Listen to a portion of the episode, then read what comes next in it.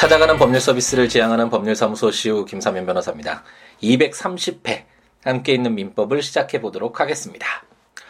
아 드디어 어, 아, 채권 이제 법이 마무리되는 아, 우리 민법 어, 떤 사법으로서 어, 사인들 간에 발생하는 아, 분쟁의 해결 기준, 어떤 행동의 지침이라고 할 수 있는 기본법이라고 할 수 있는 아, 민법 이런 민법이 담고 있는 것은 가장 크게 보면 어떤 물건과 관련된 이런 물건과 관련된 규정과 어, 아, 채권과 관련된 이런 규정들이 가장 핵심적인 내용이라고 아, 설명을 드렸었죠. 여러 차례 드려서 이제 어느 정도 다 이해를 하실 텐데 이 물건편과 채권편 아, 그 중에서도 아, 물건은 그래도 어느 정도 어, 그렇게 양이 많지는 않았잖아요. 내용도 아, 그렇게 복잡하지는 않았고 우리가 좀 생소하기는 했었는데 법률 용어도 생소하고 아, 그러한 권리 자체가 아, 좀 생소하게 느껴지는 것들이 있긴 했지만 아, 우리에게 주어진 재화라는 것이 한정되어 있고 음, 그렇기 때문에 이 한정된 재화에게 모든 권리를 막 여러 가지 복잡하게 난잡하게 이렇게 만들어놨을 때는 그 물건에 대한 권리 행사가 제대로 되지 않을 가능성이 크겠죠. 그래서 아, 민법에서 아, 우리 민법이 아, 몇 가지 점유권, 소유권 그리고 소유권에 비해서 제한되는 물건인 제한 물건으로서 어, 사용되는데 가치가 있는 용익권인 지상권, 지역권, 전세권 그리고 사용하는데 그 물건을 사용하는데 어떤 초점을 둔 것이 아니라 그 물건의 어떤 가치를 통해서 담보 가치를 뽑아서 권리화시킨 담보 물건 아, 유치권, 아, 질권, 저당권 이렇게 예, 우리 민법이 규정을 해서 이 이외에는 어떤 물건에 대해서 또 다른 물건을 마음대로 아, 이렇게 설정하지 못하도록 이렇게 규정하고 있는데 어쨌든 물건과 관련되는 아, 내용들은 이런 내용들이고 이제 좀 아, 양도 많고 역사적으로도 가장 아, 뭐 치열하게 다툼이 있었고 판례도 굉장히 많고 학술적으로도 로마 시대부터 어, 가장 아, 중점이 돼서 다뤄졌던 아, 채권 관계 어, 어떤 당사자들 사이에 주로 계약이 되겠죠. 뭐 매매 계약을 통해서 어, 내가 저 물건을 받아야 되고 그 물건의 값을 어, 지급해야 되는 의무가 발생했는데 어, 이런 어떤 특정인에게 특정한 급부 어떠한 것을 해달라고 요구할 수 있는 권리인 이 채권 관계를 어떻게 다룰 것인가와 관련된 이런 채권법 아, 근데 채권의 내용은 정말 많았죠. 그래서 채권과 관련돼서 이제 공통적인 내용은 따로 뽑아서 또 채권 총칙, 그것도 아, 교과서 한 권으로 따로 공부할 정도로 아, 굉장히 많은 양이었잖아요. 이런 공부를 이제 마무리를 아, 짓는 날이 에, 오늘이 되겠습니다. 저번 주에, 에, 지난 주에 에, 끝을 냈어야 되는데 또 게으름을 어, 피다 보니까 이것저것 하다 보니까 아, 이제 마지막 또 그 지난 주를 넘겨서 어, 이번 주 월요일에 아, 채권법을 마무리 에, 짓게 되네요. 많이 감회가 새롭네요. 지금 아, 내가 언제부터 함께 있는 민법을 시작했지라고 이게 한번 찾아보니까 2014년 6월 4일 어, 시작을 했네요. 아, 횟수로는 3년이 훨씬 지났고, 어, 이제 4년이 더 가깝죠, 3년보다는.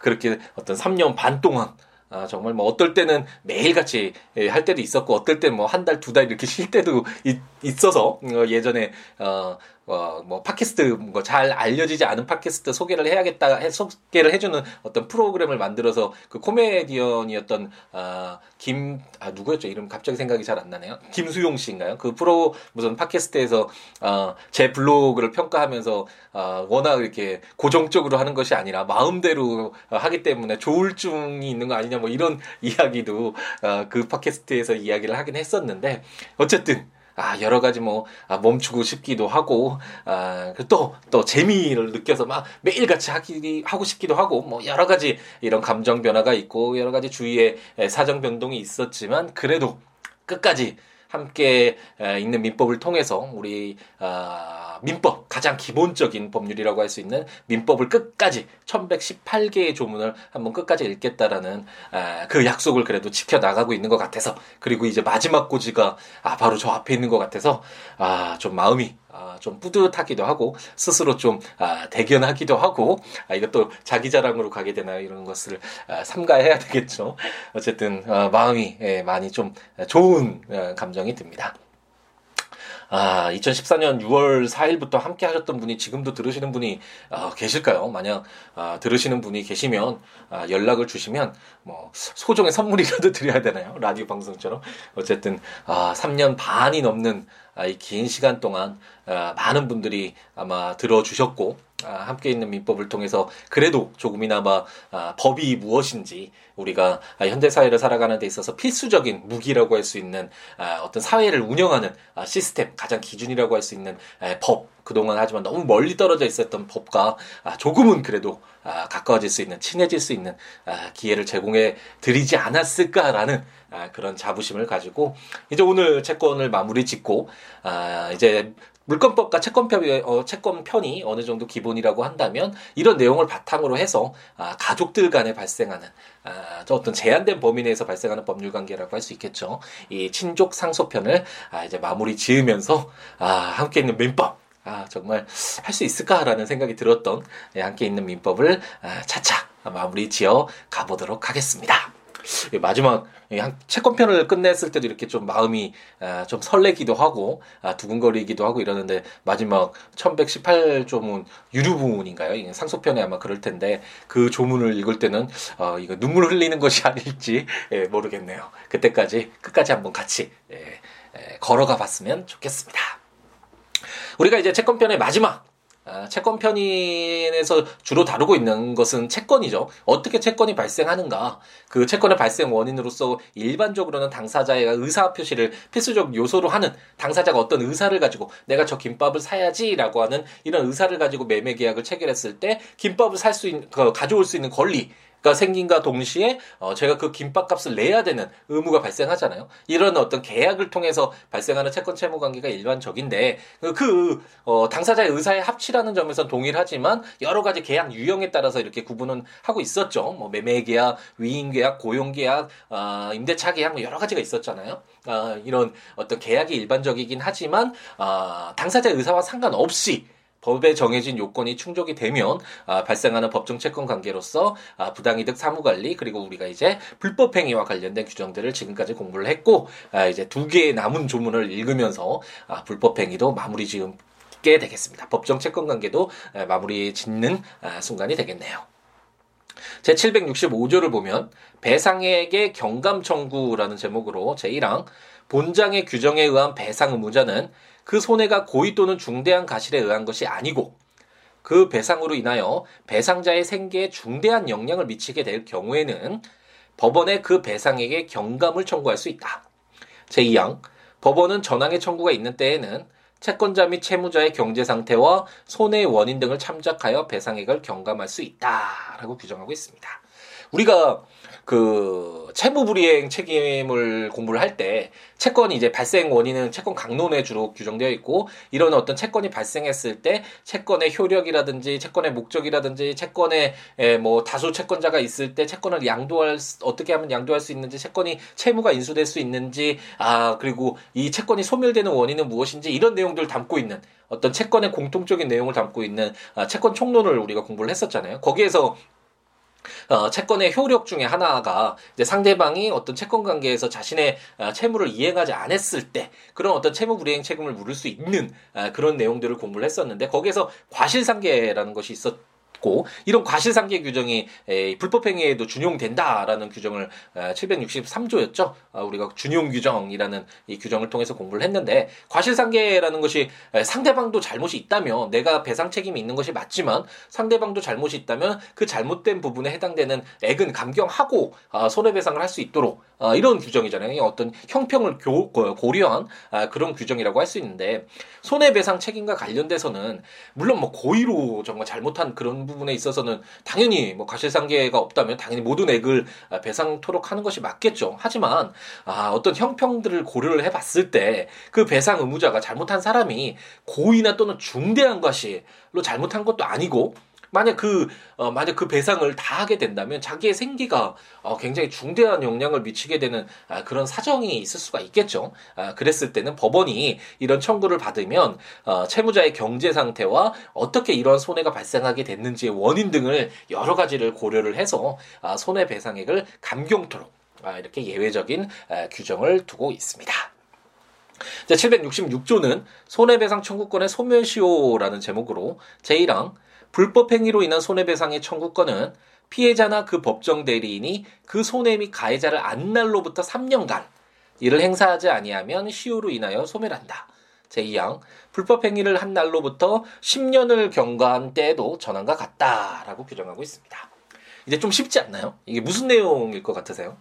이 우리가 어, 어떤 공통적인 민법에 규정되어 있는 내용 중에 공통적인 내용들을 따로 뽑아서 제일 첫 부분 민법 총칙에 규정하고 있는 게 우리의 아, 판대택 시스템이라고 설명을 이제 뭐 수차례 드렸었죠. 그래서 우리가 거기에서 소멸시효라는 아, 제도를 공부했잖아요. 그래서 이 규정이 없더라도 766조 규정이 없더라도 민법 총칙에 규정하고 있는 그 소멸시효 시효와 관련된 이런 내용들이 당연히 불법행위에도 적용이 되겠죠. 그래서 일반적인 채권의 경우에는 비록 채권자라고 하더라도 10년 동안 on 그 권리 행사를 하지 않으면 아 이제 권리 행사 안 하겠구나라고 생각하고 모든 이제 아, 다 이해관계가 이제 새롭게 이렇게 아그 뭔가 형성될 거 아니에요. 그런데 갑작스럽게 어 10년이 지나서 짜잔 하고 드러나서 내가 채권자니까 내 채권 행사할 거야라고 한다면 기존에 형성되어 있던 어 이런 어떤 사회 아, 질서, 사람들의 신뢰 이런 것들이 깨지게 되니까 비록 채권자지만 채권자면 자기의 채권을 행사할 수 있도록 하는 것이 당연히 그런 권리를 행사할 수 있도록 하는 것이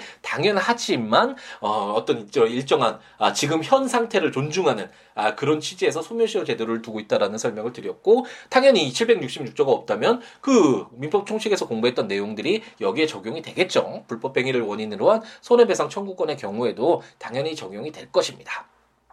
하지만 이 예, 불법 행위와 관련돼서는 어쨌든 그 손해가 발생하는 그 원인을 예, 좀 아는 경우가 많는 많겠죠. 왜냐하면 어, 상대방의 고의 가실로 어떤 잘못된 행위가 있어서 그로 인해서 손해가 발생을 한다라는 것은 예, 우리가 어느 정도 뭐 직접적으로 알 수 있는 경우가 많을 것이고 그랬을 때는 무조건 또 10년 동안 아, 내버려둬서 일반적인 채권과 마찬가지로 내버려둬서 그때까지만 권리 행사하면 돼라고 둔다면 그 불법 행위를 한 자가 어, 자기 어떤 손해배상 어, 책임을 지지 않아도 된다라고 생각을 어, 했을 수도 있는데 한동안 그 불법 행위를 한 것이 너무 명확한데도 상대방이 아무런 뭐 이의가 없거나 어, 돈을 배상을 해라라는 지급 청구가 없거나 이러면 어, 그런 어떤 상태를 신뢰할 수는 있는데 에, 너무 길게 에, 이후에도 긴 시간 이후에도 어, 청구를 할 수 있다라면 그 신뢰에 좀 반할 수가 있겠죠. 그래서 이러한 어떤 특수한 경우를 에, 고려를 해서 어, 766조는 일반적으로 10년이 경과한 때는 당연히 맞는데 불법 행위를 한 날로부터 음, 사람이 뭐 알았는지 알았 몰랐는지 상관없이 10년이 지나면 더 이상 권리 행사를 불법 행위를 원인으로 한 손해배상 청구를 할 수 없는 것이 뭐 맞는데 에, 다만 그 손해 및 가해자를 안 날로부터 어, 제가 만약 실수로 갑돌이를 넘어뜨렸다. 그러면 제가 어, 잘못됐기 때문에 그 치료비 상당의 어떤 손해배상 어, 채무자다라는 거, 채무가 발생했다라는 것을 알 수 있잖아요, 갑돌이가. 이렇게 손해 및 가해자를 안 날로부터 이래 알았다면 3년 동안 그것도 뭐 충분한 시간 아니냐. 그 안에 빨리빨리 해결을 해서 어떤 분쟁을 빨리 종결시켜서 새롭게 아, 어떤 뭐 자기네들의 아, 생활을 할 수 있도록 아, 이렇게 고려를 해서 3년간 일을 행사하지 않으면 시효로 인해서 소멸을 해서 더 이상 권리자이긴 하지만 갑돌이가 저에게 손해배상 청구를 불법 행위를 원인으로 한 손해배상 청구할 수 있는 권리자이긴 하지만 더 이상 청구를 할 수 없도록 이렇게 규정을 두고 있습니다. 예, 이제 드디어 아, 아까 말씀드렸던 것처럼 아, 좀 감상이 빠져 감정이 빠져서 말씀드렸던 것처럼 이제 채권 편이 예, 마무리가 됐네요. 아 정말 긴 시간 아, 많은 에, 고생을 하셨고 아, 아, 정말 여러분들이 많은 분들이 에, 글 남겨주시고 서로 이야기도 주고받고 아, 그런 순간들이 이제 막 떠오르는 것 같네요. 예전 초창기에 에, 정말 감동적인 글 편지도 써주셨던 에, 그 여대생 분들도 여대생 분도 아, 생각이 나는 것 같고 아, 중간에 힘을 주셨던 분들 아, 따끔한 충고라고 해야 되나요? 이런 이야기 해주셨던 분들도 생각나면서 아 그래도 즐겁게 행복하게 그리고 제가 가진 것 아, 비록 그렇게 많지는 않지만 아, 이 사회로부터 받은 아, 제가 가진 에, 그래도 어, 조그마한 지식과 경험을 아, 여러분들에게 에, 전해드릴 수 있어서 함께 우리가 공유할 수 있는 아, 이런 기회를 에, 갖게 돼서 아, 정말 많이 에, 좋고 행복하고 아, 이렇게 약간 아, 뿌듯한 그런 기분이 에, 드는 순간인 것 같습니다. 아, 이제 법령 한 번씩 보시면서, 법률 보시면서 들으시면 좋은 거 이제 뭐 다 아시죠? 어, 마지막 순간에 항상 말씀드리기 때문에 국가법령정보센터 인터넷 가셔서 거기 우리나라에서 시행되고 있는 모든 법률 검색해 보실 수 있으니까 민법 치셔가지고 조문들 참고하시면서 어, 들으시면 좋겠고 제가 전자책으로 발간한 함께 있는 민법, 민법 총칙부터 물권편, 채권 총론, 채권 강론, 친족편, 상속편까지 아, 어, 조문과 설명들 참고하시면서 어, 들으셔도 좋을 것 같고 제 블로그 siwo.com, siwo.net, siwoolaw.com.net에 해당 조문과 설명들 참고하시면서 아, 들으시면 좋을 것 같습니다. 그 외에 뭐 아, 어떠한 이야기라도 좋으니까요. 정말 아, 조금 전에 말씀드렸듯이 많은 분들의 아, 이야기도 생각나고 외국에서 아, 또 글도 많이 남겨주시고 함께 있는 민법 시청자라고 하면서 사무실도 많이 찾아오신 분들도 계시고 아, 정말 다양한 분들이 있었는데 3년 반 동안 어떠한 이야기라도 좋으니까 아, siwo.com, siwo.net 또는 siwobooks.com 아, 블로그나 026959-9970 전화나 siwo 골뱅이 gmail.com 메일이나 트위터나 페이스북에 siwo에 오셔서 어떤 이야기라도 좋으니까 함께 서로 이야기 주고받으면서 더불어 함께하는 아, 우리 사회 살아가는 공동체로서 아, 함께하는 즐거움 아, 누렸으면 좋겠습니다. 아 월요일 아침이네요. 어, 행복 가득하게 이 시간들 채우시고 일주일 내 생에 가장 아름다운 일주일이 됐도록 열심히 노력하는 순간순간 항상 열심히 열정적으로 어, 채워가는 함께 있는 민법 우리들이었으면 하는 희망을 가져봅니다. 아, 좀 며칠 쉴 수도 있는데 한번 친족 상속편을 에, 가지고 이 조문들을 가지고 곧 아, 찾아뵙도록 하겠습니다. 아, 정말 3년 반 동안 아, 많이 들어주시고 응원해주시고 아, 정말 좋은 말씀, 좋은 시선으로 바라봐 주셨던 여러분들에게 감사하다는 말씀을 드립니다. 다음 시간에 뵙겠습니다. 감사합니다.